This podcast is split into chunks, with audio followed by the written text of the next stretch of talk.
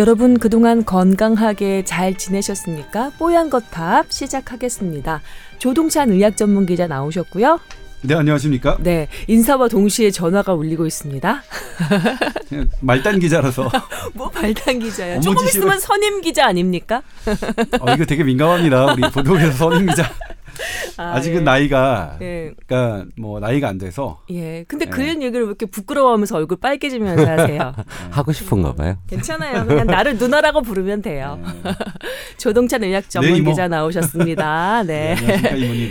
예, 그리고 임채선 원장님 나오셨습니다. 네, 안녕하세요. 안녕하세요. 예, 두 분 일주일 동안 잘 지내셨나요? 네, 잘 지냈습니다. 음, 예, 저는 김수원 아나운서고요. 이렇게 인사를 드릴 때만 목소리가 약간 뭐랄까 방송에서 듣던 목소리 그리고 여러분께서 혹시라도 알고 있을지 모르는 그런 목소리인데 중간 정도로 갈수록 뭐랄까 제가 이성을 잃고 약간 주책 바가지로 변모하는 듯한 느낌이 없지 않아 있어서 여러분께 미리 양해 말씀을 구하겠습니다. 아니 근데 제가 이제 들어보면 네. 확실히 저하고 임원장하고의 오디오보다는 네. 김소은 선배 오디오가 훨씬 더 잘 들려요. 그렇게 우리 여겨요? 이주희 주희 PD는 어떻게 생각해? 그거 이주희 PD 왜 그렇게 한 거야? 제가 그렇게 한 게 아니에요. 내, 내 목소리가 목소리가- 안 들려요? 안 들려? 내 목소리는 주희 거칠게 PD, 편집한 거야? 주희 PD는 지금 조 기자님과 임 원장님 모두 목소리가 너무 좋으셔서요. 오디오가 잘 먹어요. 뭐 이렇게 이 얘기해 자세에서 주셔요. 보니까 지금 점심 먹 이 구도에서는 제 얼굴이 제일 크게 나와요. 어. 안 좋아. 이거 이 이렇게 바꿔야 되는데. 저희 SBS 계정을 통해서 또 페이스북을 통해서도 생방송으로 지금 진행이 되고 있거든요. 아는 분들은 아마 이제 챙겨서 보는 분들도 없지 않아 계실 거라고 믿습니다. 아, 그렇군요.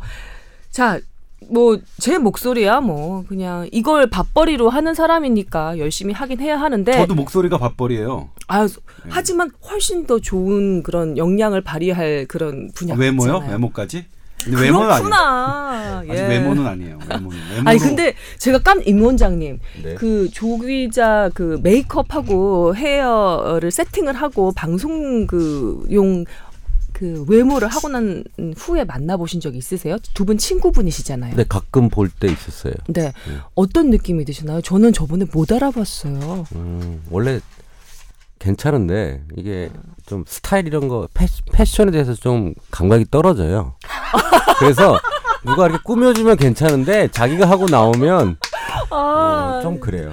그렇구나. 저는 개인적으로 임 원장님 패션 좋아합니다. 이전 회차에서는 아, 아주 캐주얼한 아니 카디건을 입고 제가 와서 여기까지 안 하려고 했는데 지금 오늘 임원장 패션이 까만 이거에 네. 까만 바지예요. 문상 왔어요? 예? 스트라이프 셔츠로 뭔가 중화를 했잖아요. 예, 중화를 했잖아요. 내가 이렇게까지 해줄 음, 뭐 흔치 않긴 하지만 여튼 제가 우- 우리 두 두 동생을 그 모시고 한번 뽀얀 것 다 다시 진행을 해보도록 하겠습니다. 자. 임 원장님이 합류한 후로 저희 뽀얀거탑이 점점 상승세입니다. 예, 주희 PD가 계속해서 모니터링을 해주고 있는데요. 어, 사연도 많이 오고 그리고 그 다운로드 횟수 예 그것도 굉장히 많이 늘었다고 하더라고요. 고맙습니다 임 원장님. 아닙니다. 예. 네가 계속 클릭하는 거 아니야? 다운로드 받고 아이디 바꿔서 또 다운로드하고 어? 그러니까 바쁜 거지. 아, 이게- 솔, 솔직히 하트 한번 해봤어요. 좋아요 아, 저 근데 표시해봤어요. 뭐냐면 하트를 누르는데 네. 제 거는 그러니까 이게 눌러지지가 않아요. 그러니까 이게 로그인을 해, 그러니까 해야 되나 봐요. 근데 이거 제가 아직 개인 명의로 전화를 음. 못 해서 우리 법인폰이잖아요. 예, 회사 그래서 회원 가입이 SBS 회사 안 돼서 어, 법인폰. 어, 그렇구나. 그렇습니다. 그래서 나도 이게 카운트가 안 되나? 저는 저희 직원들한테 한번 들어보라고 어. 해서 한 거 한 10명 정도 추가된 것밖에 없을 것 아, 같은데. 10명이면 저희 감사하죠. 아, 그래요? 주희 PD가 고개를 크게 끄덕끄덕거리고 있습니다. 예, 여튼 요는 여러분의 관심과 사랑으로 예, 저희 뽀얀 거탑 하루하루 연명하고 있다. 뭐 이렇게 예, 말씀을 드리는 겁니다. 자, 그 전반부는 여러분의 건강 상담으로 진행을 해드리고 있고요. 그리고 후반부는 아, 주제 오늘 주제를 정해서 이런저런 이야기 나눠보는 그런 순서로 저희 뽀얀거탑 예, 꾸며드리고 있습니다. 건강 상담으로 곧장 넘어가겠습니다. 저희 tower at sbs.co.kr 아, 뽀얀 거 탑이니까 그냥 타워입니다. 타워 골뱅이 sbs.co.kr 이 메일 계정 열어놓고 여러분의 그 건강 관련한 여러 가지 궁금증들 그리고 어, 걱정거리들 이렇게 들어보고 있거든요. 그 중에 몇 개를 발췌를 해서 선택을 해서 저희 방송을 통해서 성심성의껏 예 아, 상담을 해드리고 있습니다. 자 미리 뭐 말씀을 여러 차례 드려서 알고 계시지만 우리 임채선 원장님 같은 경우는 그 현대의학 전공이시고요. 외과 전공이시죠. 네. 예, 그리고 어 한의과 대학을 또 나오셔서 예, 그 한양 한방 양방이라고 하면은 또 우리 의사 선생님들 싫어하시죠? 예, 양방 협진이 가능한 그런 선생님이시고요. 조동찬 의학 전문 기자 뭐이 바닥에서는 뭐 따르르한 알아주는 예, 의학 전문 기자입니다. 그러니까 안심하시고 여러분 메일 보내 주시면 되겠습니다. 또 익명 처리 철저하게 해 드립니다. 저희 뭐 성씨도 안 밝혀요. 뭐 김간이 최간이 이런 성씨도 밝히지 않습니다. 걱정하지 마시고 약간 예민할 수도 있는 그런 문제니만큼 저희가 확실히 비밀 보장해 드리니까 걱정하지 마시고 보내 주시기 바랍니다. 서설이 길었습니다. 들어가겠습니다. 자 이분은 아 남편 건강 문제로 이메일을 쓰게 됐어요. 어, 신랑은 고등학생 때부터 천식을 알아왔고 중학생 때부터 담배를 피워왔습니다. 이게 순서가 바뀌었을 거라고 저는 생각했는데 아무리 봐도 천식이 있던 그 전부터 담배를 피워온 사람인 것 같습니다. 나이가 마흔이니 흡연만 벌써 25년째입니다. 세르타이트와 벤토린이라는 약물은 필수품입니다. 벤토린 떨어지면 응급실 가야 할 지경이고 사용량은 아, 하루에 10회에서 20회 정도를 하고 있습니다. 매일 아침 발작적으로 기침을 합니다. 정말 죽을 듯이 기침을 하고 얼굴까지 빨개지는데 아침에 유독 그렇게 심한 것 같습니다. 기관지를 이렇게 가슴에 귀를 대고 들어보면 별별 소리가 다 납니다. 아, 그런 소리는 하루에 한 뭐 몇백 번쯤 나는 것 같습니다. 워낙에 걱정이 되시니까 이 부인 되시는 분이 이렇게 표현을 해주셨어요. 그러나 병원에 한번 가보라고 해도 어, 별로 그렇게 신경을 쓰지 않아서 제가 걱정이 됩니다. 그런데 이렇게 메일을 보내는 이유는 저는 임신 10주고 이제 앞으로 남편 건강이 훨씬 더 걱정이 에, 되기 때문에 저 또한 스트레스를 많이 받기 때문입니다. 라고 하셨고요. 아, 이분이 하도 졸라서 남편이 병원에 결국 가긴 갔는데 폐에 염증 소견이 있다 이런 말을 들으셨답니다. 아, 잠이 오지 않겠어요. 걱정 때문에. 어, 초음파를 보니 어, 뱃속에 아기가 꼬물꼬물 움직이더라고요. 신랑을 보면 걱정이 몰려옵니다. 이렇게 마무리를 해주셨어요. 아, 이거는 좀 심각한 상태예요. 우선은 천식 자체가 그 만성 폐쇄성 질환의 폐 질환의 일종으로서 지금 음. 지속적으로 염증이 있고 네. 어 그다음에 그 염증이 있으면서 기관지가 좁아지니까 네. 어이 숨을 쉴 수가 없는 거예요. 네. 그러니까 일반적으로 있는 뭐 기관지가 이렇게 좁아진다고 하더라도 공간이 있어서 숨을 쉬는데 염증이 있으면 그 내경이 좁아지기 때문에 숨을 더 이렇게 쉬기 어렵죠. 음. 근데 이분은 지금 염증이 있- 예, 있어 폐에 염증이 있는 상태에 지금 천식을 갖고 있기 때문에 숨쉬기가 참 힘들 거예요. 음. 이럴 때는 빨리 염증 제거하는 치료를 해야 되는 거거든요. 항생제라든지 이런 걸 써서 그렇게 해서 숨을 좀 쉬고 난 다음에 움직여야 되지 않을까. 이분의 궁금증 하나 더 있습니다. 네. 폐에 염증 소견이 있다면 열이 나야 하는 거 아닌가요? 염증 받는 게는 열이 따라오잖아요. 이렇게 음. 적어줘요.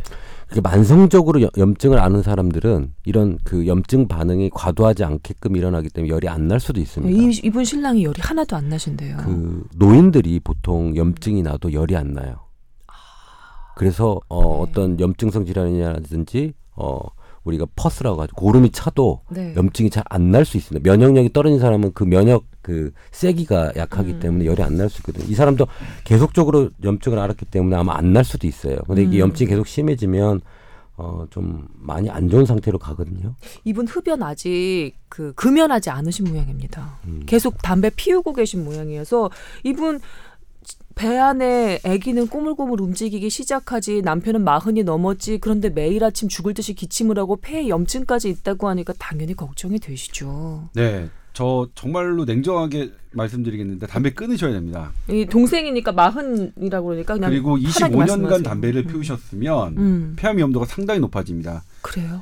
그러니까 지금 병원에서 어느 검사까지 받으셨는지 모르겠지만 네, 엑스레이 찍으셨대요. 저설량 패시티까지 허파시티, 저설량 패시티까지 폐암을 검사한 검사까지 하셔야 되는 상황이라고 생각합니다. 물론 오. 저선량 폐CT의 그 적응증은 네. 하루에 한 갑씩 음. 이 30년 동안 피워온 분들이 1년에 한 번씩 이제 검사를 받게 된다. 이게 이제 적응증이긴 한데 네. 25년이면은 뭐 30년 가까이 되고요. 네. 그리고 하루에 한 갑 이상 피신 기간이 좀 있으면 음. 분명히 뭐 30 pack year라고 하는데 음. 그게 충분히 될 가능성이 있거든요. 그리고 증세가 이렇기 때문에 일단 네. 큰 거 엑스레이 말고 물론 엑스레이 상으로도 폐암이 아주 진행돼 있으면 보이긴 합니다만 그땐 이미 초기에, 너무 힘든 그렇죠. 거잖아요. 초기에 폐암 초기에 그 엑스레이로 감별하는 건 대단히 어렵고 네. 일단 뭐 증세는 암 증세보다는 천식 증세인 것 같아요. 이게 여러 잡음들이 들리고 네. 이래 발작성 기침, 그다음에 그 폐암이 뭐 동반되는 어떤 여러 가지 체중 감소나 이런 것들은 별로 없기 때문에 그렇긴 하지만 그럼에도 불구하고 어 폐암이 있는지 없는지는 한번 화- 확인하시고요. 저선량 폐CT가 한 30만 원에서 35만 원 정도 할 겁니다. 네. 그 정도까지는 투자하시고요. 그래서 거기에 있는데 없다. 그러면 조금 안심하시고 기존의 천식 치료 받으시는데 그래도 담배 끊으셔야 됩니다. 자, 이분 폐에 대한 걱정도 이렇게 예, 두 분이서 임 원장님과 조 기자님께서 아주 크게 하시는데요. 저는 이 천식도 상당히 문제라고 생각합니다. 제가 알기로 왜냐하면 제가 한 중학교 2, 3학년까지 천식 환자였거든요. 지금도 연기인가요, 이거는? 아, 연기가 어, 아니라 지금 목이. 매서. 왜냐하면 이 천식 환자의 그 공포와 그 고통에 대해서 누구보다 잘 알고 있습니다. 이 발작성 기침이 한번 시작되기 시작하면 폐가 충혈되면서 그 기관지가 주, 아, 폐가 아니라 기관지가 좁아들잖아요.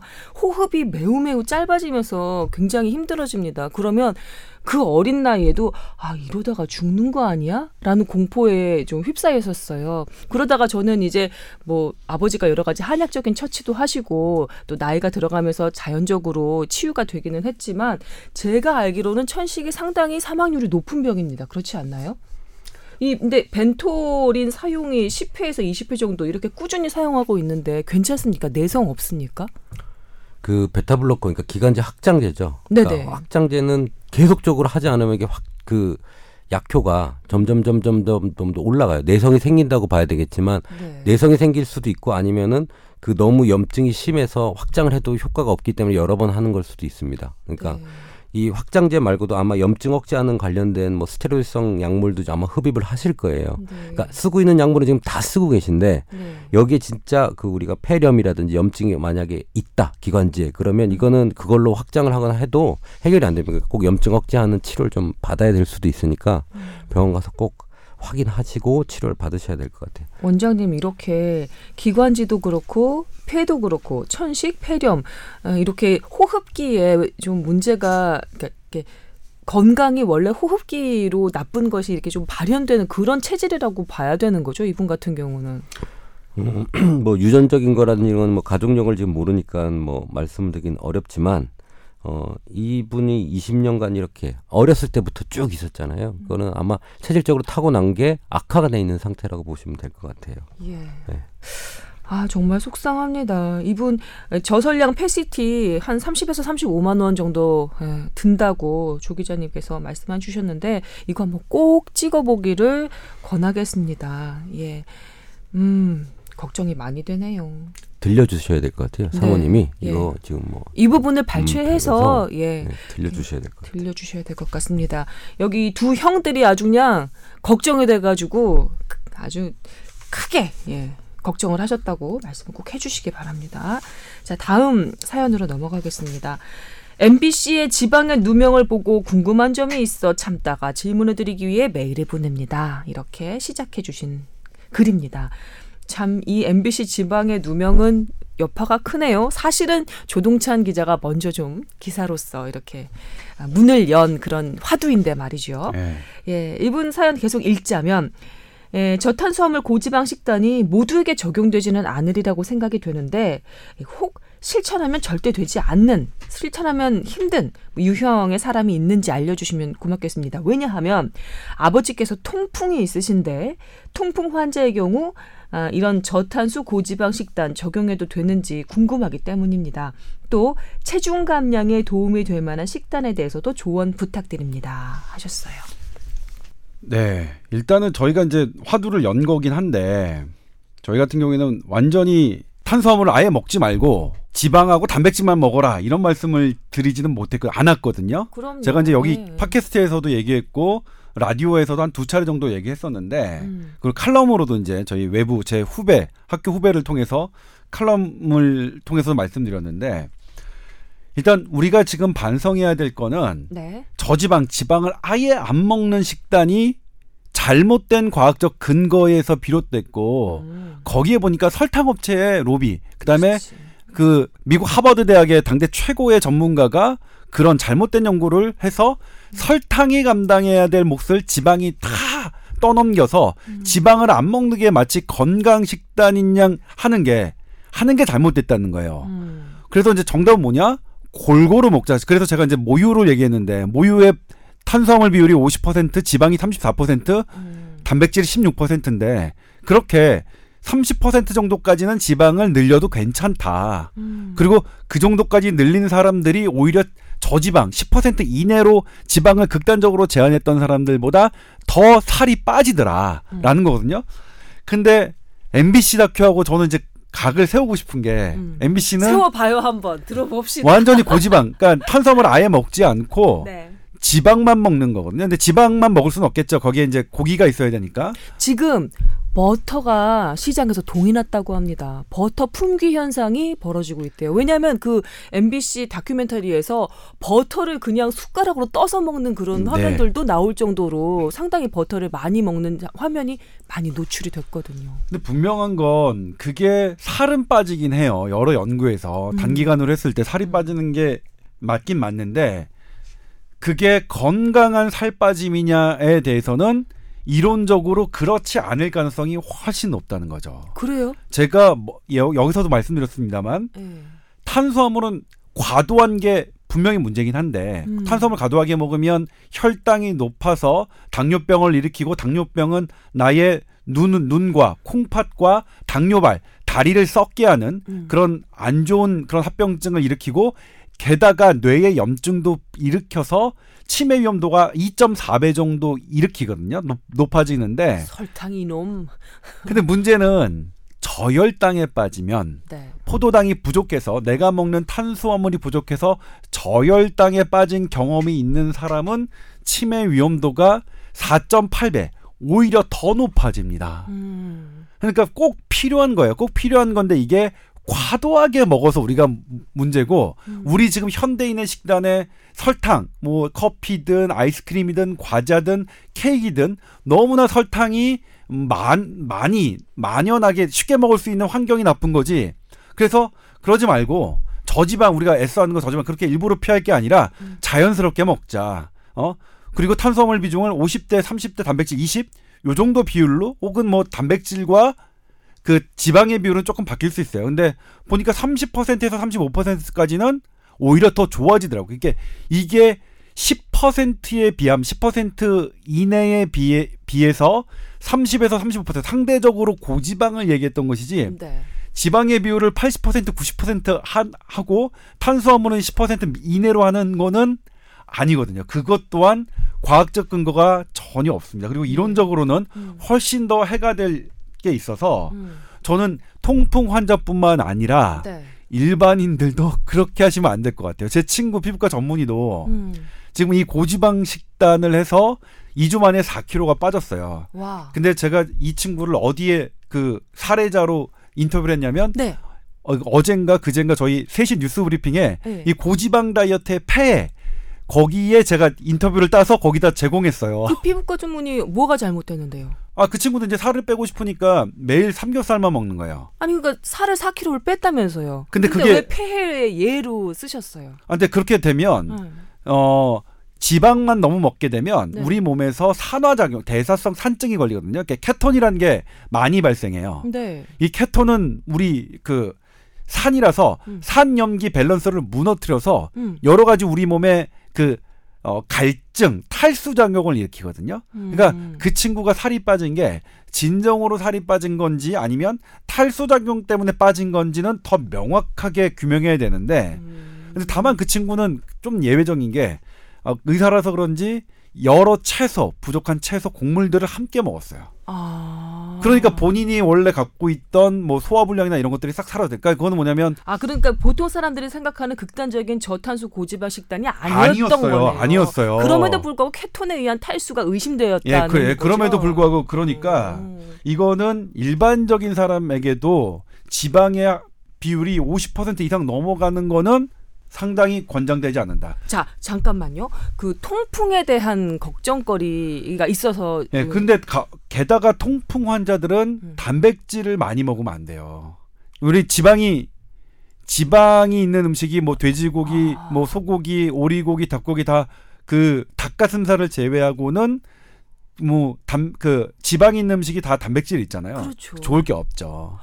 그래요. 자, 통풍이 이 통풍 앓고 계신 분들은 단백질 식단을 살짝 걱정을 해야 하는데 이 아버님이 어, 저탄수 고지방 식단을 궁금해하시고 한번 해보고 싶어 하시는 모양입니다. 이 사연 주신 분 같은 경우는 왜냐하면 체중 감량도 좀 어, 걱정이 되시는 모양이거든요. 체중 감량을 해볼 만하다 이렇게 생각을 하시는 모양이거든요. 자, 이 아버님께서 특별히 이 요즘 유행하고 있는 저탄수 고지방 식단 고집하실 필요는 없을 것 같습니다. 그렇죠. 네. 임 원장님 어, 덧붙여서 도움 말씀 주실 거 있으신가요? 그러니까 통풍 환자들은 보통 튀긴 음식, 가공, 뭐 내장, 간 뭐 이런 것들을 먹으면 통풍이 더 심해져요. 네. 근데 어, 보통 우리가 지방이나 육류가 많이 포함된 게 뭐 인스턴트 식품들 있잖아요. 햄 패티라든지 네. 이런 걸 이런 걸 위주로 이제 먹겠다고 하면 안 되겠죠. 음. 그리고 아까 얘기한 대로 저혈당도 중요하지만 그 케톤이라고 하는 산이 많이 분비가 되면 음, 보통 혼수가 빠질 수도 있어요. 혼수가 뭔가요? 정신 잃고 쓰러지죠. 그래서 아, 심하면 네, 심하면. 올라가기 때문에 네. 그 그렇게 산증이 좀 많은 사람들은 네. 이렇게 조금 어 그 지방 을 하면 지방산으로 분해가 되거든요. 그러니까 음. 산이 올라갈 수가 있어요. 그러니까 네. 그런 것들을 그다음에 케톤으로 산이 올라갈 수도 있기 때문에 좀 조심하셔야 되고 음. 그래서 저희 병원에서 한번 직원들하고 이 식단을 한번 짜보자고 한 달치를 한번 짜봤어요. 네네. 그때 그랬더니 진짜 아침 삼겹살, 뭐 저녁 삼겹살 이렇게 계속 삼겹살이 껴지게 되더라고요. 네. 버터 뭐 이렇게 쭉 해서 짜봤는데 네.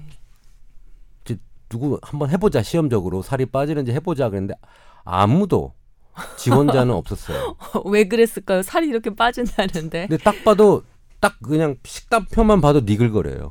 저는 못하겠어요. 와, 적나라한 표현이 나왔습니다. 식단만 봐도 니글거린다고. 네. 예. 근데 한번 해볼 만은 하지만 아까 음. 얘기한 대로 그 비타민이라든지 식물성 관련된 그 음식들을 잘 섭취하는 게 관건이 아닐까 싶습니다. 네, 네. 그리고 우리 임 원장님 말씀에서 제가 하나 아, 그 솔깃했던 게 예, 이게 흔- 인상적이었던 부분이 뭐냐면 아무래도 그 지방과 탄수화물 생각하다 보면 손쉽게 그 사서 먹을 수 있는 그 것들이 가공육과 튀김류일 거 아니에요. 그런데 이 가공육과 튀김류는 많이 먹으면 안 좋다는 거 우리 상식처럼 알고 있잖아요. 그러니까 이 고, 아무리 저탄수화물, 고단백질, 고지방 식단을 생각하시더라도 이 가공육과 튀김류는 적절하게만 드시는 게 좋을 것 같아요. 항상 조 기자가 얘기했잖아요. 좋은 지방을 먹어야 돼요. 좋은 지방. 네, 좋은 지방. 네. 좋은 지방. 알겠습니다. 다음으로 넘어가겠습니다. 건강 상담 오늘은 이 정도 해드리고요. 그리고 저희 뽀얀 거탑을 청취하시고 어, 시- 청취자 의견이 들어온 게 있어서 조 기자님이 좀 해결을 해주실 거거든요. 어, 저희가 어, 이전 회차, 이전전 회차에 그 소개해드렸던 그 백남기 농민의 사망 진단서 관련 background 얘기, 예, 그 얘기를 들으시고 의견을 보내주셨습니다. 예, 조 기자께서 잠깐 메일 내용 정리해 주시고 그리고 답변해 주실 겁니다. 네. 일단 이제 이분 같은 경우에는 어 그동안 저를 공격하셨던 그 보수 진영 그러니까 그 진, 진보냐 보수냐 이제 좌냐 우냐 하는 게 상당히 조금 이 이거를 그쪽 진영 논리로 설명하는 거는 반대입니다만 이제 이해를 돕기 위해서 뭐 잠깐 말씀드릴게요. 음. 저를 이제 공격하셨던 사망 진단서가 잘못됐다 라는 부분에 대해서 제가 얘기를 했지 않습니까? 이제 그거를 그 반대로 이제 공격하신 분들이 많았는데 음. 잘못되지도 않았는데 네가 왜 환자를 직접 본 것도 아니고 네. 네가 좋은 대학 나오지도 않았는데 어떻게 그 좋은 병원의 진단서를 토를 다느냐 한양대 좋습니다. 뭐 이런 식으로 아무 일단 서울 의대보다 안 좋은 건 뭐 맞으니까요. 인정해야 되는 거니까. 근데 이분은 이제 반대로 음 제가 취재 파일을 썼었죠. 그러니까 어 사망 진단서는 분명히 잘못됐다. 그리고 저희 개- 저는 뭐 외인사라고 생각합니다. 그 외부 충격으로 인해 사망한 사망했고 그 그것으로 인해 발생한 뇌출혈 그 뇌출혈이 합병증을 일으켰고 그 합병증으로 사망하셨기 때문에 어 외인사라고 생각을 하고요. 근데 하지만 그럼에도 불구하고 부검은 필요하다고 취재 파일을 썼습니다. 음, 왜냐면- 이분 같은 경우는 부검이 필요하다는 의견에 대해서 네. 물음표를 던지신 그렇죠. 거군요. 이게 부검 근데 댓글에서도 되게 많았어요. 그러니까 음. 부검을 하게 하기 위한 부검의 필요성을 부각하기 위해서 고의적으로 좋은 말을 쓰는 대단히 나쁜 기자다 라는 음. 뭐 이게 댓글도 받았고 메시지도 받았습니다. 그래서 제가 이제 뭐라고 말씀드리냐면 어 일단 그렇게 의도를 받, 받, 받 지 않았다 누구에게부터 그러니까 회사로부터 그런 지시를 받은 것도 아니고요. 제가 취재를 했을 때 법의학적으로는 어 분명히 확실한 것 것임에도 불구하고 그 확실한 걸 다시 확인하는 특히 사회적으로 관심이 집중된 사안 같은 경우에는 더 확실하게 하는 게 법의학에서 내려진 교과서적인 내용이다. 그래서 제가 그때도 말씀드렸지만 저희 제가 신경외과만을 취재했을 때는 부검이 필요 없겠다라고 결론을 내리려고 하다가 네. 그런데 어쨌든 부검 여부, 사망 진단서의 여부를 결정하는 의학계의 더 주된 과가 법의학과인 거는 사실이거든요. 음. 그런데 법의학과 입장은 저희 제가 취재한 신경외과의 입장과 조금 달랐습니다. 그래서 네. 최종적으로 어, 법의학과의 입장을 저기 한 거고요. 그 다음에 이제 말씀하셨지만 여기서 제, 저도 그래서 부검에 대해서 처음으로 다시 공부했는데 지금 노수석 열사 사건이 상당히 이제 그 부검 때문에 바뀌었다라고 말씀을 하시는 분들이 있는데 사실 노수석 열사 같은 경우에는 법의학적 부검이 그러니까 법의학을 전공한 부검이 사이에서는 그렇게 논란거리가 되지는 않고 있었습니다. 음, 좀 그러니까 그 설명을 예. 해주셔야 될 것 같은데요. 그 부분에 대해서. 이 부분이 이제 어떤 그 공권력에 의해서 타격을 가슴 쪽에 타격을 받으신 게 분명히 있어요. 네.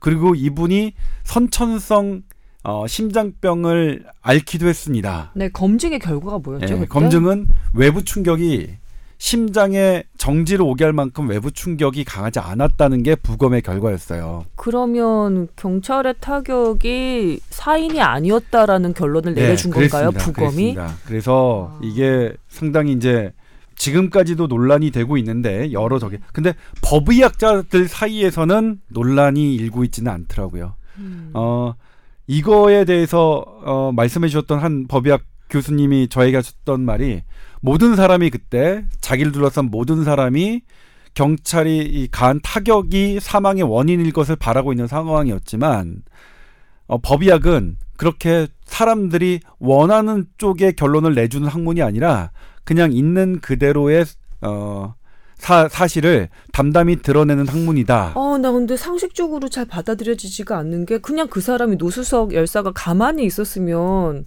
죽었을까요?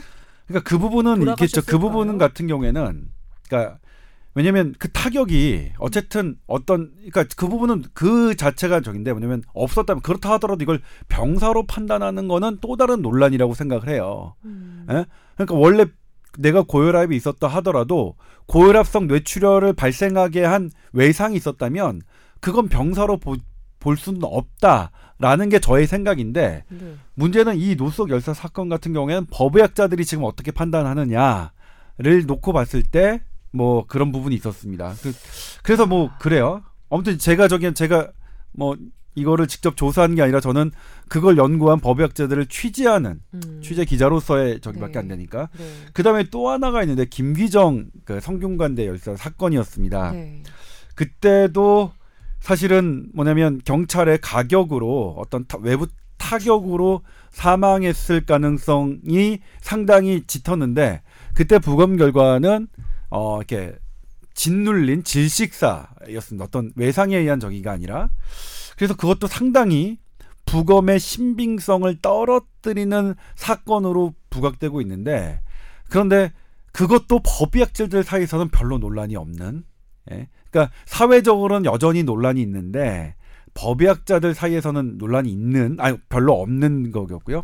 근데 제가 한 가지 그 벽에 부딪힌 게 1991년에 있었나요? 3년에 있었나요? 1991년으로 기억하는데 한진중공업 노동위원장이 안양에 있는 모 병원에서 7층에서 떨어졌습니다. 네. 근데 그때 검찰과 검찰은 뭐 자살이다라고 했어요. 근데 그분들은 이제 뭐 유가족들과 다 당연히 그분들은 그건 자살이 아니다라고 해서 이제 정부가 부검하겠다는 것을 어 장례식장에서 막았는데 그때 그 공권력이 콘크리트 벽을 뚫고 그 시신을 탈취했었어요. 탈취했습니다. 어. 그리고 부검을 했고 부검 결과 자살이다라고 했는데 그게 막 거기서 막혔습니다. 거기서 어떤 사람이 부검을 했는지 부검 결과가 어땠는지 나오질 않아요. 근데 그때 당시 검찰과 경찰은 자살로 확인됐다라고만 발표를 했습니다. 이 부분은 도저히 이해 안 가는데 이게 이제 어떻게 종결됐냐면 2004년에 의문사 무슨 위원회 있잖아요. 거기서 음. 당시 이거를 진행했던 뭐 국가정보원과 검찰의 자료를 요구했지만 자료가 없다. 자료를 줄 수 없다. 해서 영원히 의문을 품을 수 없는 그런 미제, 미제의 사건으로 남아 있는데 거기가 걸렸습니다. 거기가. 음. 어, 그 부분은 어, 분명히 공권력이 탈취해서 어, 부검을 했는데 떳떳하지 못한 결과가 여전히 존재하는 그 부분입니다. 그러니까 음. 부검은 어 그러니까 두 가지가 다 있는 것 같아요. 결정적인로 어떤 역 그러니까 이를테면 박종철 같은 사건 같은 경우 고 박종철 사건 같은 경우에는 어 부검 결과를 부검의가 끝까지 바꾸지 않았죠. 처음에 경찰은 탁 치고 억하니 죽었다, 쇼크사로 죽었다라고 부검을 했는데 그렇게 부검한 다음날 그렇게 밝혔거든요. 음. 근데 한 달 후에 밝혀진 거는 부검이가 자신의 소견을 굽히지 않고 계속 썼습니다. 그래서 이제 그 예를 들었긴 한, 한데 아, 문제는- 제가, 음, 네. 제가 중간에 첨언을 하나만 해도 될까요? 지금 조 기자님이 계속 이야기를 진행하고 있는데 이야기를 진, 그 이야기를 들으면서 제가 느껴지는 어, 첫 번째 그 느낌은 어, 조 기자가 의학을 전공하고 그리고 검증에 투철한 과학도로서의 자세를 유지하기 위해서 애쓰고 있다는 점 하나와 그다음에 그 교차 체크에 철두철미한 그 현장 취재 기자로서의 입장을 철저히 지키고자 하는 그런 노력이 에, 보인다는 겁니다. 너무나 보인다는 겁니다. 그런 그런다 그런데 그럼에도 불구하고 저는 이 메일을 보내주신 분이 어디에 의문을 제기하고 있는지를 너무나 공감하겠는 거예요. 그리고 지금 여기 메일 보내주신 분이 함께 저희와 함께 생각해 주셨으면 좋겠다 싶은 분이 뭐냐면 조동찬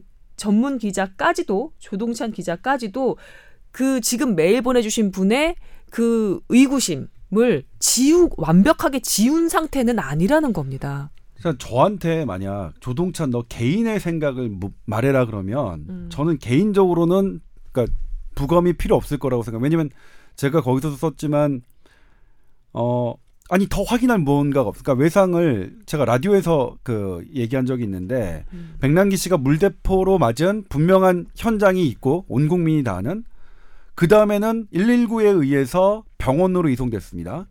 그리고 그119 병원이라는 것은 더 이상 외상이 가야 될 때가 아니죠. 그러니까 중간에 119 대원이 그럴 리는 없겠지만 119 대원이 환자를 이송하다가 환자를 떨어뜨렸다거나 아이고 병원에서 뭐 이렇게 환자를 이송하다가 떨어뜨렸거나 그런 외상이 발생했으면 모르겠지만 그런 외상이 전혀 발생되지 않았거든요. 물대포 이후에. 그래서 더 이상 그 할 거는 그 밝힐 무언가가 부검을 통해서 밝히고 알아내고 싶은 무언가가 신경외과 의사로서는 없다. 그런데 그럼에도 불구하고 법의학은 그러니까 이게 이윤성 교수님의 개인적인 생각이냐 아니면 법의학의 생각이냐도 제가 크로스 체크를 했습니다. 음. 어 역시 그 밑에 있는 뭐 그 교수님들은 당연히 그렇게 생각했고 타 대학에 있는 교수님에게도 물었습니다. 법의학의 관점이 뭐냐. 그리고 어 뭐 이분은 싫어하시겠지만 국가수에도 뭐 물어봤고요. 아는 사람을 통해서 어떠냐 했더니 그러니까 제가 취재한 거는 다 말씀드릴 수는 없, 없지만 아 뭐 그렇겠구나. 근데 물론 부검이라는 건 의학적으로 법의학자들이 판단한 건 아닙니다. 말씀 뭐 해주셨는데 네. 이거는 법의학자의 소견, 의학 법의학자도 의학자니까요. 의학자의 소견을 하나의 참고로 삼아서 최종적으로 법원이 판단할 문제입니다. 법원이 그거의 필요성과 상당성이라는 표현이 돼 있던데요. 음. 그 부검의 필요성과 상당성이 있느냐 없느냐를 판단하는 그러니까 최종적으로 의사가 결정할 권한이 아니라는 것에는 인정을 합니다만 아 법의학적으로는 그렇다고 취재가 됐기 때문에 제 생각대로 하지는 않을 건 그 뭐 이렇게 기사를 쓸 수는 없어서 그랬던 부분이 있고요. 예. 대단히 이제 이런 분들 같은 경우에는 이런 이렇게 이렇게 보신 분들 같은 경우에는 저한테 공개적으로 막 욕을 하시는 분도 있는데 되게 화가 나고 분하실 수 있어요. 그러니까 이쪽 입장에서 보면 음. 여기 근데도 메일 보내주신 분도 예, 보면 아주 정중한 표현을 쓰셨지만 상당히 이제 하지만 분노를 억누르고 네. 있는 그런 느낌이 예, 강하게 저도 듭니다. 저도 그걸 읽었는데 그래 네. 그럼에도 불구하고 어 이렇게 격이 있는 언어들로 의견을 표현해 주셔서 음, 그건 감사드립니다. 감사드리고요. 네. 근데 어, 이 부검 문제는 어, 그렇습니다. 그렇습니다. 저는 이 메일 주신 분의 마음을 어, 조금 더 이해할 수 있는 게 여기 맨 끝에 이 메일의 마무리를 어떻게 해주셨냐면 감사합니다. 아, 하지만 유감입니다라고 적어주셨어요. 네. 조 기자님께 기대가 컸고 그 조 기자님이 어, 많은 사람들이 궁금해하는 바 그리고 분노하는 바를 대신 얘기해 주기를 강하게 원하셨던 분인 것 같습니다. 그런데 그 취재 파일을 읽고 아 이건 아닌데 이 사람이 변절했나? 하지만 계속해서 의심하고 싶진 않지만 믿고 싶은 그런 마음이 계속 있으셨던 것 같아요. 저희 이런 메일도 어, 소중하게 받고 있습니다. 그리고 최대한 성심성의껏 답변해드리려고 하고 있으니까요.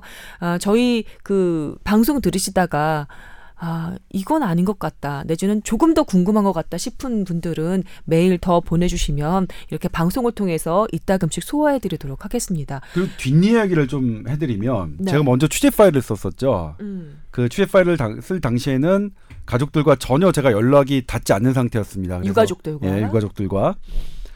근데 이제 그, 그 취재 파일을 보고 그 유가족들과 여기 관계자들도 보셨나 봐요. 음. 그래서 이제 강, 우리 후배 강청환 기자가 연락을 했더니 음. 우리 조동찬 기자 의학 전문 기자인데 그 사람에게 관련 자료를 주면 그 사람이 좀 더 객관적으로 보도할 수 있을 것 같다라고 했는데 만약 제가 여기에 분명히 부검이 필요하다, 맨 마지막에 의학적으로는 나름의 시스템이 있다라고 얘기를 했는 했음에도 불구하고 그거에 대한 편견 없이 저에게 강청환 기자를 통해 그 자료를 주셨다는 거는 저는 대단히 높게 평가하는 부분이에요. 그러니까 그 그쪽 그 분들이 보기에는 실제로 그런 분들도 있었고 조동찬 저놈은 대단히 현 정부의 정책 검찰이 주장하는 부검의 필요성을 하기 위해서 좋은 말을 쓰고 나중에서 이렇게 하는 아주 더 가장 나쁜 놈.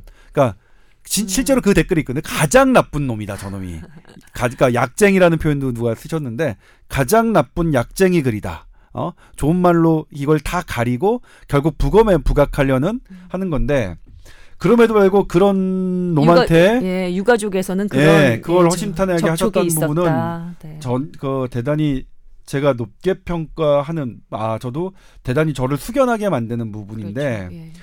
그 후속 취재도 그렇고 이번도 그렇지만 아, 저 또한 그렇습니다. 제 취재 결 취재한 어떤 내용이 어떤 누군가가 원하는 것일 수도 있지만 그렇지 않게 될 가능성도 있다. 그리고 어 그냥 제가 변명을 드리자면 어쨌든 제가 하는 업은 담담하게 취재한 대로 기사를 쓰는 것일 수밖에 없고 물론 제 제가 모든 걸 다 취재할 수는 없으니까 제가 취재의 제 취재의 한계 때문에 제가 내린 결론이 많은 오류와 뭐 이런 것들이 있을 수는 있겠지만 음. 이 사안에 대해서는 어 그렇게 좀 그래 다른 사안보다 더 진중하게 했었고 그리고 어 이것 또한 이제 별로 제 변명이 성에 차진 않으시겠지만 그렇게 취재된 대로 한 것이다라고 말씀. 친구분 음. 한 말씀 여기에 곁들이셔야 될 것 같습니다. 임 원장님의 얘기도 좀 들을게요. 제가 이게 옆에서 본 느낌은 음. 아, 난 왜 이렇게 짠하지, 조 기자. 그 양쪽에서 공격을 받았어요. 양쪽에서 네. 공격을 받았고 처음에는 어뭐 많이 지지해주는 분도 있었지만 이 부검을 에 필요하다고 얘기를 하면서 네. 약간의 방향성이 물타기가 되는 것 같아요. 음. 음? 처음에는 이렇게 어 잘못됐다라고 얘기했다가 부검을 해야 된다고 하니까 부검 반대쪽에서는 어 우리 편이었다라고 생각하다가 갑자기 부검해야 된다는 얘기가 나오니까 그러니까 누군가의 음. 외부의 압박을 받았을까라고 라고 의심할 생각할 네, 거예요. 그러나 개인적으로 조 기자랑 저는 부검에 반대하는 입장이었어요. 그랬죠. 항상 그 네. 마음은 그렇지만 외부에 서 어떤 압력이 아니라 음. 어 팩트나 이런 여러 가지 사회적으로 봤을 때 이렇게 검증하는 그것도 의미가 있다라고 생각을 하는 부분도 맞거든요. 네. 그런데 물타기를 하거나 그런 방향성의 물타기를 한 건 아니고 음. 이거는 전체적인 걸 고려해서 결정을 한 부분이라고 생각을 하거든요. 예, 어떻게 네. 두 분이서 술 좀 기울이셨습니까? 술잔 좀? 그러니까 다시 말씀드리자면 어 법의학이 최종을 결정한 건 아니다. 부검 여부는. 그러니까 음. 법원이 결정한다는 건 국민이 결정한다는 것과 같은 거고 네. 어쨌든 제가 의학 전문기자서 법의학을 취재했을 때 법의학의 결론은 그렇더라. 예, 맞습니다. 부검과 사망. 진단의 그 현 시점에서는 최고의 권위를 가지고 있다는 법의학계의 의견도 전달할 필요가 있었다. 현장 취재 기자로서 이렇게 저희가 이해를 하도록 하겠습니다. 근데 그런 법의학계 쪽의 견해가 법의학계의 견해가 법원이 뭐 그렇게 필요하지 않다. 이거는 그럴 정당성이 없다라고 판단하면 그것도 무시해도 되는 거니까요. 개인 거죠. 예. 알겠습니다. 아, 긴 시간 얘기를 들었습니다. 아, 어, 어디까지나 말끔하게 뭔가가 해결된 듯한 그런 산뜻한 기분은 아니라는 게 참 씁쓸하네요. 우리가 그 진행되고 있는 그 여로의 한 가운데 있어서 그런 것 같습니다. 빨리 시간이 많이 지나서 이게 어떻게 마무리가 되는지 그, 그 시점에서 확인을 하고 싶을 만큼 좀 답답한 기분이 듭니다. 자, 뽀얀거탑 여러분과 함께 이 답답한 시 하수상할 시절을 함께 지나고 있습니다. 예, 같이 얘기하면서 지나도록 하겠습니다. 무엇보다 건강하게. 예. 자, 오늘의 주제로 좀 넘어가 볼까요? 시작하겠습니다.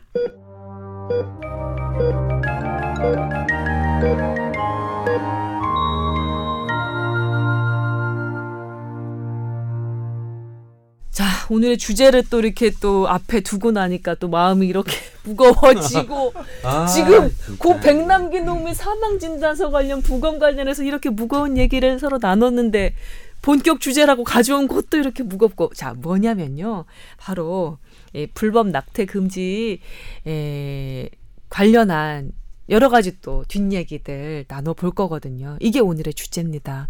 여러분 각자 나름대로 음, 생각이 다 있으실 것 같아요.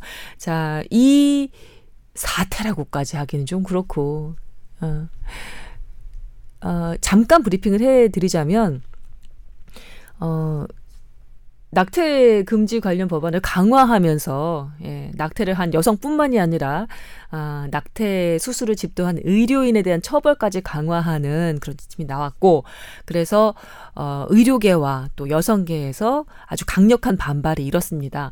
현재는 원점에서 재검토한다 이런 입장이 나온 상황이고요. 하지만 뭐 여러 가지 논란은 수그러들지 않고 있는 사그러들지 않고 있는 그런 상황입니다. 이 정도 간단 브리핑을 해드리고 조동찬 의학 전문 기자께 마이크를 넘기겠습니다. 아, 이런 주제를 가지고 이거 20년 우리가 의과대학 들어갈 때부터 음. 이거에 대해서 노- 수많은 논의를 하고 토의를 하고 해도 답이 사실 안 나왔었어요. 지금까지. 그렇죠. 예. 네. 근데 이 주제를 가지고 사실은 모든 사람이 할 말이 많거든요, 이거는. 그럼요. 그리고 그- 그- 각자의 입장이 다 있습니다. 근데 네. 그 말도 다 맞는 것 같고. 그럼요. 음. 네. 그래서 저는 오늘 조 기자의 한번 생각을 들어보는 자리 같기도 하고요. 음. 음. 아니요, 저는 제 생각을 제 생각 이거는 뭐 이게 각자의 인생과 관련된 일이고. 네. 근데 이제 이거 좀 참고로 예. 조동찬 전문 기자는 카톨릭 신자입니다. 음, 뭐. 부끄럽네요. 어. 띵디딩딩딩디딩딩. 일단 지금 현행법이 어떻게 되어 있느냐? 현행법이 낙태를 낙태는 일반적으로 불법입니다.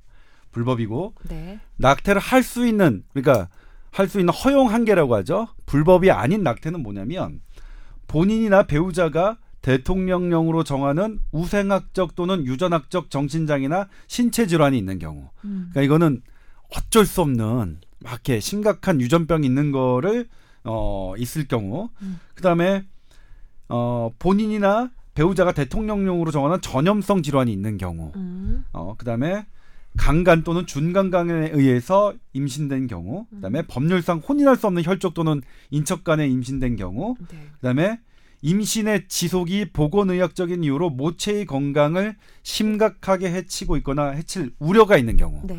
그러니까 딱 들어보면 이제 누가 봐도 아 이거는 뭐 해야겠다 하는 네. 거죠.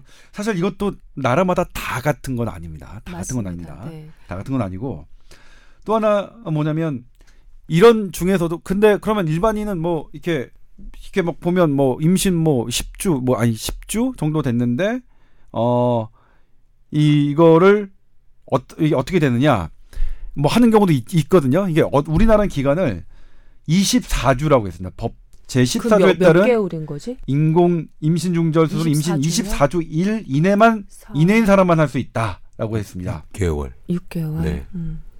제가 산수가 안 돼서 산수가 됐으면 의대를 갔을 텐데. 예, 계속 듣겠습니다. 근데 이제 아무튼 이런 경우, 그러니까 이런 경우 이렇게 방금 말씀드려서 어쩔 수 없는 경우 그것도 24주 이내만 가능한 거거든요. 음, 이렇게 이렇게 되지 않고는 다 불법입니다. 다 불법인데 음. 네. 우리나라에서 해마다 추산입니다. 17만 건의 낙태 수술이 진행되고 있습니다. 17만 건에. 네. 그리고 지금 현재 우리나라 최대 화두가 저출산이죠. 그러니까 많이 낳아야 되는데 만들어진 아이라도 그냥 낳게 하자라는 어떤 생각이 누군가 있으셨나 봐요. 그래서 현재 낙태 이렇게 불법인 낙태를 하면 그 의사는 한 달간 자격 정지를 받게 돼 있는 게 현행 법안인데 지금 복지부가 이걸 1년으로 늘, 늘리겠다라고 발표를 했는데 발표하자마자 의사단체, 산부인과 의사단체와 여성단체들이 반대를 했죠. 그러니까 자, 내 자궁은 나의 것. 그다음에 어, 산부인과 의사들은 아, 그럼 아예 안 하겠다. 이게 사실 우리가 하고 싶어서 하냐? 사, 사회적 필요성 때문에 우리도 하는 건데, 아 그럼 우리 아예 절대 안 하겠다. 이렇게 했더니 복지부가 바로 어, 원점에서 재검토하겠다라고 선회했었죠. 한 발 물러섰죠. 지금 여기까지가 이제 그 지금까지 벌어진 상황인데 그런데 말이죠. 관련해서 제가 어, 얘기를 하나 더 첨가를 하겠습니다. 지난 8월 말에 보건복지부에서 저출산 관련해서 발표가 하나 난 적이 있었는데요. 어, 올해 들어서 신생아 출생이 급격하게 감소를 합니다. 특히 상반기에 만 명 가까이가 줄었다고 하나? 음, 그렇게 많이. 예, 예. 많이 줄었습니다. 그래서 발등에 불이 떨어진 거예요. 인구 절벽이 우리의 예상보다 훨씬 더 앞당겨질 수 있다. 이것은 우리가 예상했던 것보다 훨씬 더 큰 공포이다. 아, 라는 그 판단 아래 내년도 수- 신생아 출생 목표치를 잡습니다. 2만 명으로. 그러니까 마치 생산량 그 목표 그 정하는 것처럼 할당량처럼 그렇게 정해버린 거예요. 어, 이 이런 상황에서 이런 상황에서 누군가의 머릿속에서 어 우- 우리가 이제 녹음 시작하기 전에 잠깐 임 원장님하고도 얘기를 했지만 누군가의 머릿속에서 아 이거 매년 이렇게 많은 숫자의 태아가 아, 사라지고 있는데 이거라도 다 생기면 우리나라 노동력 어, 보존할 수 있는 거 아니야? 어? 노동력의 그 절대 감소 좀 미룰 수 있는 거 아니야라는 생각을 했을 수도 있습니다. 이것은 어디까지나 의혹이지만 그러면서 이제 낙태 아니 관련 했을 수가 아니라 했겠죠. 음. 했으니까 그런 정책을 얘기했겠죠. 예, 저는 어디까지나 조심스럽게 말씀드려야 되기 때문에 여튼 그래서 원래는 낙태가 허용되는 것 이외의 범위는 모두 다 범죄인데 이거 처벌만 강화해도 제대로 실효성 있게 해도 그 모든 태아를 건질 수 있는 거 아니야? 라는 이야기를 했을 수도 있습니다. 그래서 갑자기 이렇게 사실은 낙태를 피임의 한 방법처럼 생각하면서 여성들이 그렇게 감행하지는 않아요. 그리고 이 낙태 관련 처벌이 아 조금 거칠게 얘기하면 사문화됐다고 할 정도로 그냥 알아서 하십시오. 라면서 알아서 하십시오라면서 살짝 버려뒀던 게 사실입니다. 그래서 나름대로의 정말 슬프고 가슴 아프지만 나름대로의 질서를 가지고 어떤 수준으로 유지되어 왔던 것이 사실입니다. 예전처럼 그렇게 뭐, 뭐, 여덟 명 아홉 명 이렇게 낙태하는 게 아니라 왜냐하면 여성의 모체의 몸에도 심각한 손상이 가는 게 사실이고 정신적인 트라우마도 심각한 문제이니까요. 받는 것이 사실이고. 그런데 갑자기 뜬금없이 이세 와서 다른 뭐, 뭐 피임 교육에 드는 돈을 더 드리겠습니다. 내지는 뭐 다른 저출산 관련해서 대책을 훨씬 더 실효성 있게 하겠습니다. 이런 거 별로 없이 낙태 관련한 법안부터 손보겠습니다. 아, 처벌부터 손보겠습니다. 이렇게 뜬금없이 나온 것은 상당히 애석하다. 네, 이렇게 완곡하게 표현을 좀 해드려야겠네요. 참 단순해요. 그렇게 생각을 한다는 것 자체가 첫 번째 잘못된 거는 나라가 이런 어, 노동 가능 인구를 생산하고 하는 그런 거를 소유하고 있다고 나라가 생각하는 것도 문제고 옛날에 그 있었잖아요. 80년대 한 가구 뭐 한 자녀 그때 그 정책을 펼친 게 잘못된 거예요. 사실 옛날에 그때 그걸 자유롭게 풀어뒀으면 사실 이런 문제가 지금 안 왔을 거예요. 그때 베이비붐 시대 뭐 어쩌고 저쩌고 해가지고 막 그 출산을 억제했던 그 그거를 잘못된 정책이었던 것 같고요. 네. 그 이후에 갑자기 핵가족 소, 소형화되고 그, 그 이후부터 이렇게 인구 절벽이 생겨버리는 거잖아요. 그러니까 정책적으로 잘 판단해야 되겠지만 이렇게 단순하게 어 낙태가 돼서 인구가 줄어든다. 낙태를 처벌 강요하자. 이건 너무 단순한 생각을 한 것 같아요. 정책 발의자가. 얘기는 사실 이게 어디서부터 인간으로 생각해야 하느냐라는 철학적인 문제까지 가는 것 같습니다. 낙태 문제는 뭐 종교적인 문제 이런 문제를도 있지만 뭐 이런 생각을 해볼 수도 있는 거죠. 뇌사자의 장기 기증 문제 있잖아요. 어, 장기 기증을 통해서 뭐 고통을 받고 있는 어떤 한 사람에게 어, 삶의 질을 훨씬 더 높여줄 수 있다. 그러니까 분명히 숨 쉬고 있지, 있고 뭐 영양 공급을 좀 하면은 살 수 있는 뇌사자지만 우리가 생명을 얻는 그러니까 앗아가는 거는 그것은 허용을 해야 한다. 근데 똑같은 것으로 예로 병렬로 생각을 해보자면 아기를 낳았다면 예상되는 여러 가지 곤란이 있는 거예요 여성에게 뭐 애 아빠도 어디로 가버렸고 무책임하게 원치 않는 삶을 을 벗어날 수 있다 이 낙태를 통해서 한 여자의 삶이 예상되는 어려움으로부터 벗어날 수 있다. 음, 삶의 질, 여성의 삶의 질을 좀 높일 수 있다. 아직 인간으로서 인정받지 않은 태아를 없앰으로써 너무나 잔인하지만 비인간적이지만 이거는 진짜 가치관 어떤 판단의 문제가 개입하기 때문에 정말 더 어려운 문제인 이게 것 같습니다. 얼마나 나라마다 다르냐면요. 그러니까 바티칸 공화국, 몰타, 칠레, 그다음에 엘살바도르 이런 나라들은 어떠한 경우에도 낙태는 불법입니다. 어떠한 경우에도. 그러니까 심지어는 강간, 준강강에 의한 임신도 어, 애를 낳아야 되는 나라가 있고 거의 가톨릭의 국교처럼 네. 되어 있는 나라들이죠. 그다음에 반대로 임, 임신부가 여성이 원하기만 하면 무조건 합법인 나라도 있습니다. 뭐 미국과 뭐 유럽 대부분의 유럽 국가가 다 이렇게 돼 있고요. 그러니까 이렇게 나라마다 완전히 극과 극, 극이 다 존재하는 게 이제 낙태 법안인데 네.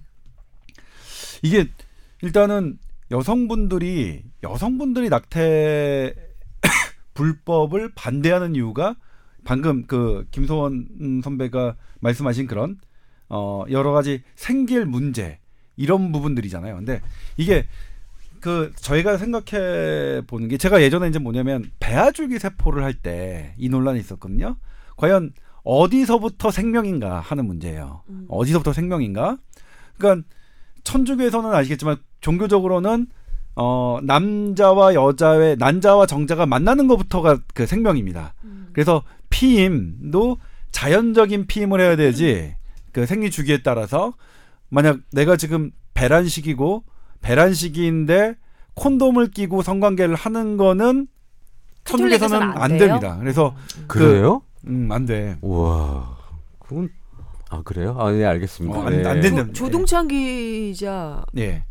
음. 어, 그래요? 네. 조동찬 기자. 음. 저는 뭐 금욕주의니까. 애기가 한 10명은 돼야 되는 거 아니에요, 그러면? 어. 제가 이제 뭐저뭐 나중에 제가 죽어서 그 화장을 하면 사리가 몇 개가 나올까요? 뭐 아니래 맨날 가서 그 뭐라 그러지 회계하는 거 뭐라 그러죠 그 신부님 고해성사요? 어, 고해성사 하고 계시는 거 아니에요? 아니 너무 너무 같다. 죄송합니다. 네. 근데 그게 이제 어 그런 그런 식으로만 해서 어 이- 본다면 어 지금 배아줄기 세포도 그런데 배아줄기 세포가 나중에는 착상을 했을 게 이게 배아줄기 세포가 뭐냐면 세포막을 벗겨내고 했기 때문에 이건 절대 생명이 아니다. 그래서 요걸로 이렇게 해가지고 실험하는 건 상관없다고 했는데 카톨릭에서는 난자 정자 만나는 그 순간부터라면서 배아줄기는 이미 만나가지고 세포 분열이 예. 얼마나 근데 이제 과학적으로요. 과학적으로 만약 음. 과학적으로는 어떻게 입장이었냐면 네. 이것이 생명으로 될 수 있느냐 없느냐 의 문제거든요. 음. 그래서 나머지 이제 어떤 뭐 32, 이 2개로 분류된 상태 같은 경우에는 이건 완전히 이제 착상으로 봐도 되니까 음. 저기하고 만약 그 뭐 16개로 그 분해되기 전에 세포막을 제거한 거는 음. 이거는 이렇게 착상 그러니까 다시 해봤자 어차피 생명이 안 되니까 여기서부터 이건 생명이 아니다라고 해서 그 연구가 활발해졌었는데 근데 그게 어떤 저기가 있었냐면 16개도 돼요? 착상하면 상, 생명이? 이것도 특수한 과정을 거쳐서 어. 세포막을 다시 이제 보존시켜서 착상을 하면 어 다시 생명이 된다라는 게 됐어요. 그리고 참. 또 하나 요즘에 이제 뭐냐면 인공 수정하잖아요. 네. 인공 수정할 때 보통 8개 정도를 만든대요. 음. 이게 그 중에서 이제 3개를 선택하죠. 수정란은 여덟 개를 만들어서 네. 네. 세 개를 선택해서 그걸 이제 착상시키는데 세 개나 네 개 정도. 그래서 요즘에 쌍둥이가 많고 새 쌍둥이도 되게 많은 거죠. 음. 근데 미국 같은 경우에는 이, 이 여, 여덟 개나 열 개의 수정란 중에서 성별을 알려줍니다. 유전자의 양에 따라서 X, Y인데 X 염색체가 훨씬 더 양이 많아서 음. 당신 딸을 원합니까? 아들을 원합니까? 근데 미국 같은 경우에는 압도적으로 딸을 많이 원해서 음. 딸을 선택해서 하고 나머지는 그냥 버리는 거죠. 그러면 그거 버리는 거는 어떠냐? 음. 아 그거는 그건 뭐 낙태라고 할 수 없느냐 하는 문제도 있고요. 그렇지 다 수정란들인데. 그 다음에 또 하나가 이제 뭐냐면 내가 태어난 아기가 이렇게 불상사로 태어난 아기가 아 이게 이게 이제 원치 않아서 태어난 아기가 얘가 태어나면 나머지 산 사람들이 너무 고통스럽다는 이유로 낙태가 합리화된다면 그게 정당하다는 논리라면 태어났단 말이야 한 살 두 살 태어났던 애들도 아 얘도 얘가 태어났기 때문에 우리가 지금 너무 해- 괴롭고 힘들고 앞으로도 미래가 불확실해. 그리고 너 또한 괴로울 거야. 그래서 그 한 살 아이를 버리는 일 또한 또한 같은 논리로 설명될 수 있, 다는 점이 있습니다. 그 약간 그 너무 간 것 같은 느낌이 들고요. 그러니까 그- 논리로만 따지자면 논리로만 그- 따지자면요. 어, 이렇게 불법으로 치부되기 때문에 지금 현재 한국에서 어떤 상황이 벌어지냐면 지인들이 저한테 전화가 와요. 음. 나 여자친구가 이- 있는데 음. 어 여자친구가 있는데 좀 안 좋은 일이 생겼다. 병원을 소개시켜 달라. 라고 연락이 와요. 음. 네가 아는 선, 선후배를 좀 소개시켜 주, 주면 거기 가서 수술을 하겠다. 음.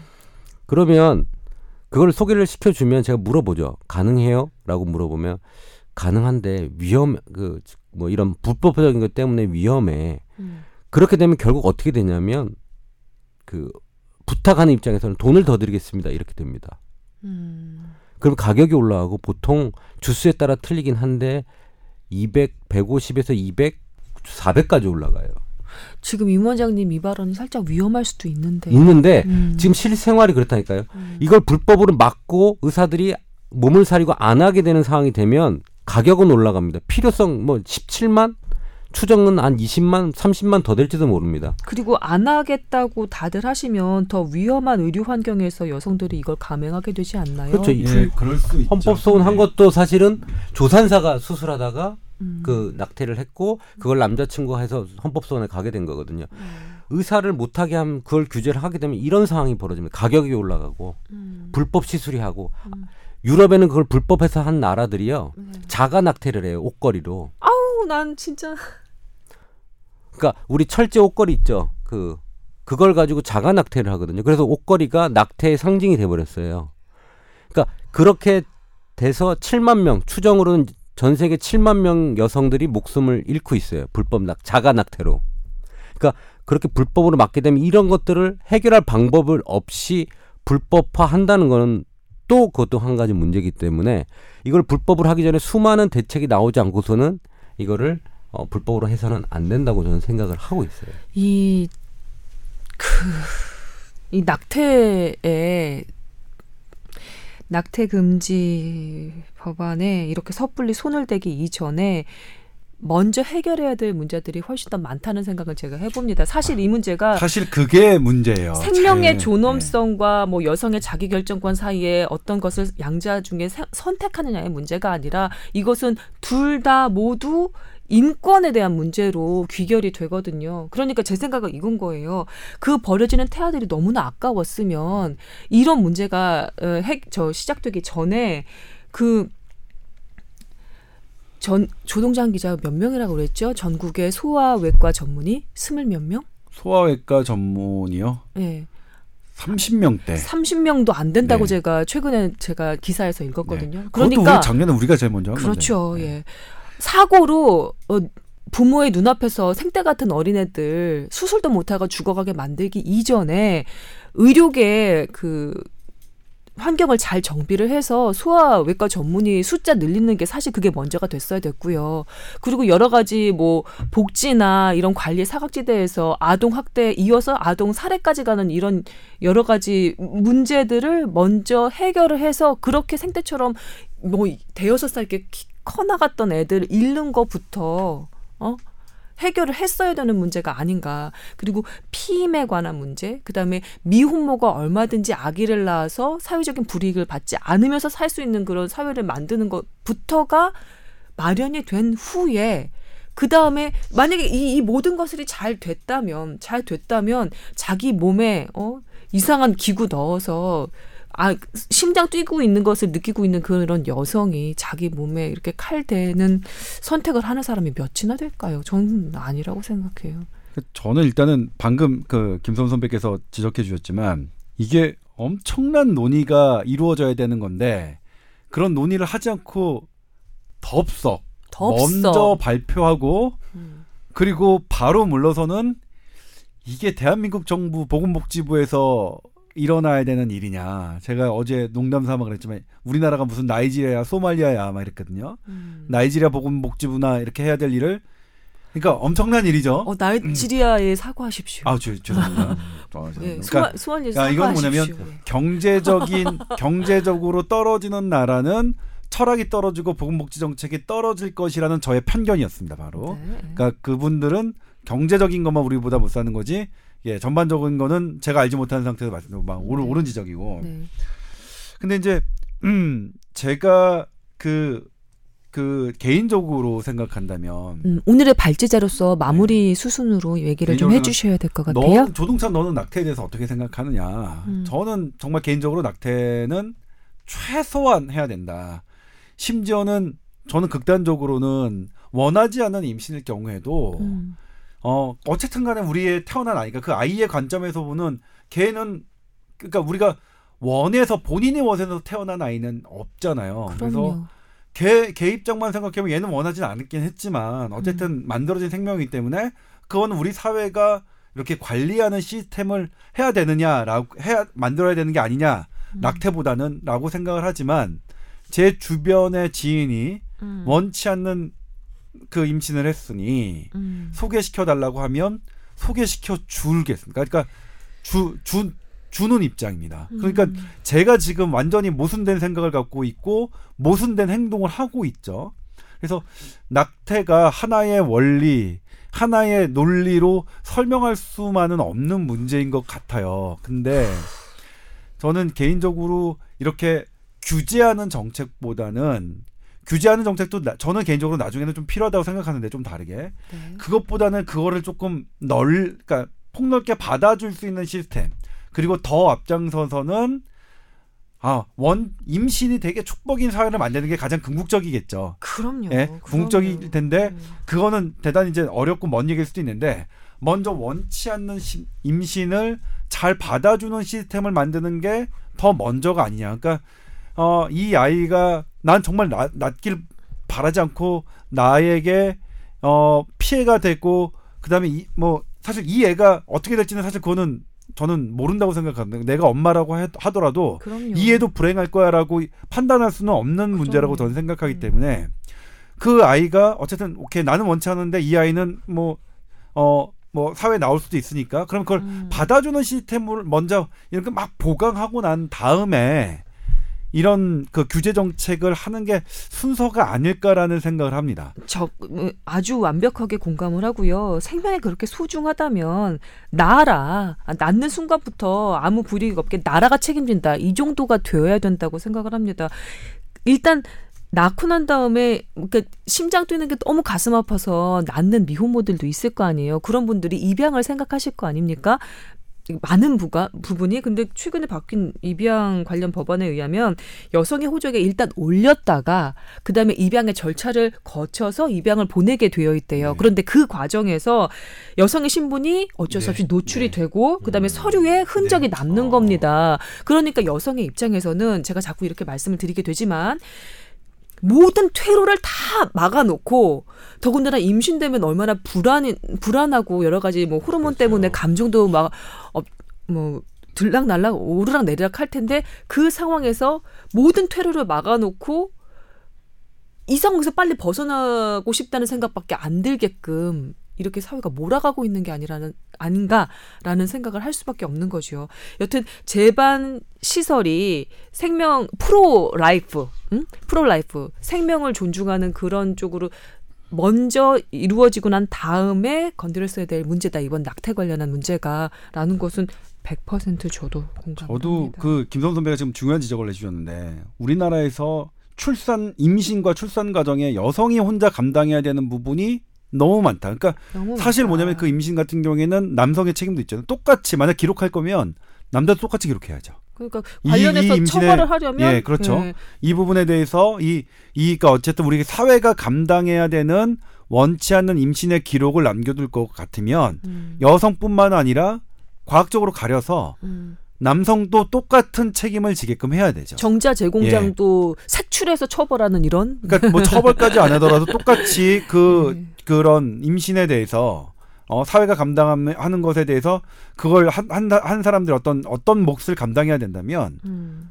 그거는 남녀가 공이 같이 똑같은 몫으로 져야 되는 시스템이 마련돼야 되고 그래요. 남자가 자유롭게 음. 한다면 여자도 완전히 풀어주든가 음. 맞아요. 그 부분은 음. 상당히 잘못됐다고 생각해요. 의료인 이거를- 처벌하고 여성 처벌할 거면 정자 제공자도 색출해서 그렇죠, 처벌하는 게 그렇죠, 맞죠. 그렇죠. 낙태가 불법이면 사정도 불법이라고 얘기를 해요. 그렇죠. 그래야 그 사정 금지법을 만들든지 낙태를 불법으로 하지 말든지가 전 그 말이 참 공감은 가요. 남자도 책임을 져야 된다는 그런 게 좀- 돼야 예. 여성 혼자서 남 남자 그러니까 아빠 애 아빠의 의사와 상관없이 낙태를 한 게 잘못이라고 우리가 비판할 수 있죠. 그런 게 딱 돼 있어야 야 나도 똑같이 책임지는데 그런 시스템이 마련되는데 왜 너 혼자서 낙태를 결정해? 라고 비난할 수 있는 거지. 지금은 대부분에서 남자가 쏙 빠져 있는데 쏙 빠진 상태에서 여자 혼자서 다 모든 걸 감당해야 되는 이 순간에서 여성 혼자 결정했다고 남성이 뭐 이렇게 딱 손가락질 하는 입, 그러니까 하는 분위기는 아- 아니지 않냐. 그럼에도 불구하고 물론 기분은 나쁠 것 같아요. 내 아이긴 나, 나 나의 유전자의 절반을 갖고 있는 아이가 있는데 대부분의 남성들이 그렇게 할것 같아요. 대부 그리고 사실 이게 문 적이라서 그렇지 극단적인 사례들이 나 몰라라는 남자들이 부각돼서 그렇지 대부분의 남성들이 원치 않은 임신이라고 해도 내 아이라면 절대로 나 몰라라 할 것 같지는 않다는 생각이 들어요. 대부분의 남자들이. 근데 음. 되게 이상한 남자들이 부각되고 그게 뉴스에 나오고 하니까 그런 거지. 저는 대부분의 우리 평범한 남성들이 그럼요. 그렇게 그렇게 무책임하다고 생각하진 않- 않아서. 예. 예. 그리고 뭐 저희 그 열심히 아이 혼자서 키우는 미혼 부의 사례도 뭐 적지 않게 있잖아요. 음, 이제 어떻게든 마무리를 해야 할 아니 수순인데요. 마무리하기 전에 제가 네. 그 아까 그 저기 부검 얘기를 한다면 다시 다시 부검 한- 얘기로 예, 왔으니까 꼭 들어 드리고 싶은 네네, 말씀이 있는데 알겠습니다. 저희가 그러니까 물론 와, 노수석 그. 열사 사건과 김기정 열사 사건의 부검 결과는 그 그분들이 그분들의 원하는 대로 나오진 않았지만 그럼에도 불구하고 경찰의 그렇게 토끼 모리식 진압 방법과 강경한 방식이 옳았다는 것을 증명해주는 근거로 사용될 수 없습니다. 그 근거로 사용하는 거는 나쁘게 이용된 거지. 왜냐면 그 지식 왜 하게 됐느냐. 토끼 모리식으로 사람들은 막해 한 곳으로 모르는 경찰의 아주 잘못된 폭력적인 진압 방식에 의해서 그렇게 된 거거든요. 그래서 부검 결과가 그다 그 당시에 폭력적인 경찰의 진압 방식을 옹호해 주는 결과로 사용되어서는 안 되는데 그 당시에 정부들이 공권력이 그걸 그렇게 잘못 사용한 측면이 있었다. 저는 보고서 아 이걸 이런 식으로 사람들이 몰아갔네 경찰들이 학생들을 그 지금 생각해 보면 대학교 1, 1학년부터 4학년 얼마나 어린 친구들입니까? 네. 예. 그래서 그 부분은 말씀드리 말씀드려야 좀 오해가 없을 것 같아서 마지막으로 말씀드리겠습니다.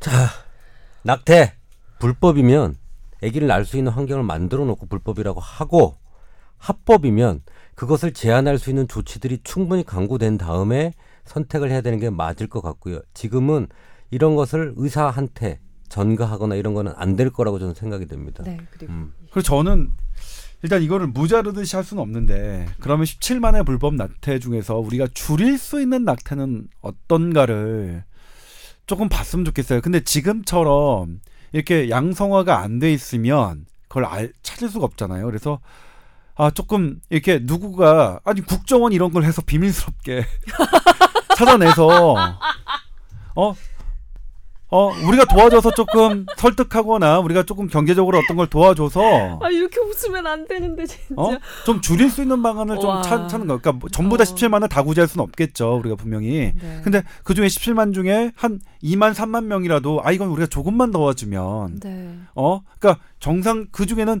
정상적인 부부에서 그러니까 단지 원치 않았을 뿐이지. 태어나면 되게 우리가 조금만 도와주면 되게 축복인 애들도 분명히 있을 거라고 생각하거든요. 네. 그래서 황당한 얘기지만 그런 걸 좀 조사해서 몰래 그러니까 이게 지금 현재 불법인 상태니까 겉으로는 어쨌든 불법인 상태니까 그걸 막 대놓고 하기에는 뭐하니까 은밀하게 좀 조사해서 그런 분들 한 2, 3만 명 정도만 우리가 좀 태어나게 해도 좋지 않을까라는 생각을 이런 덧없는 생각을 좀 해봤습니다. 예, 제가 표어 하나 외치고 이번 순서 마무리하도록 하겠습니다. 생명과 인권 존중하는 사회 환경 정비해서 우리 17만 명 중에 단 몇만 명이라도 건져보자. 참고로 내년도 정부의 신생아 출생 목표가 2만 명입니다. 예, 이 숫자를 한번 생각해 보시면서 자 오늘 순서 마무리하도록 하겠습니다. 긴 시간 동안 오늘 두 분 수고하셨습니다. 다음 주에 건강한 모습으로 다시 찾아뵙겠습니다. 감사합니다. 네, 고맙습니다. 예.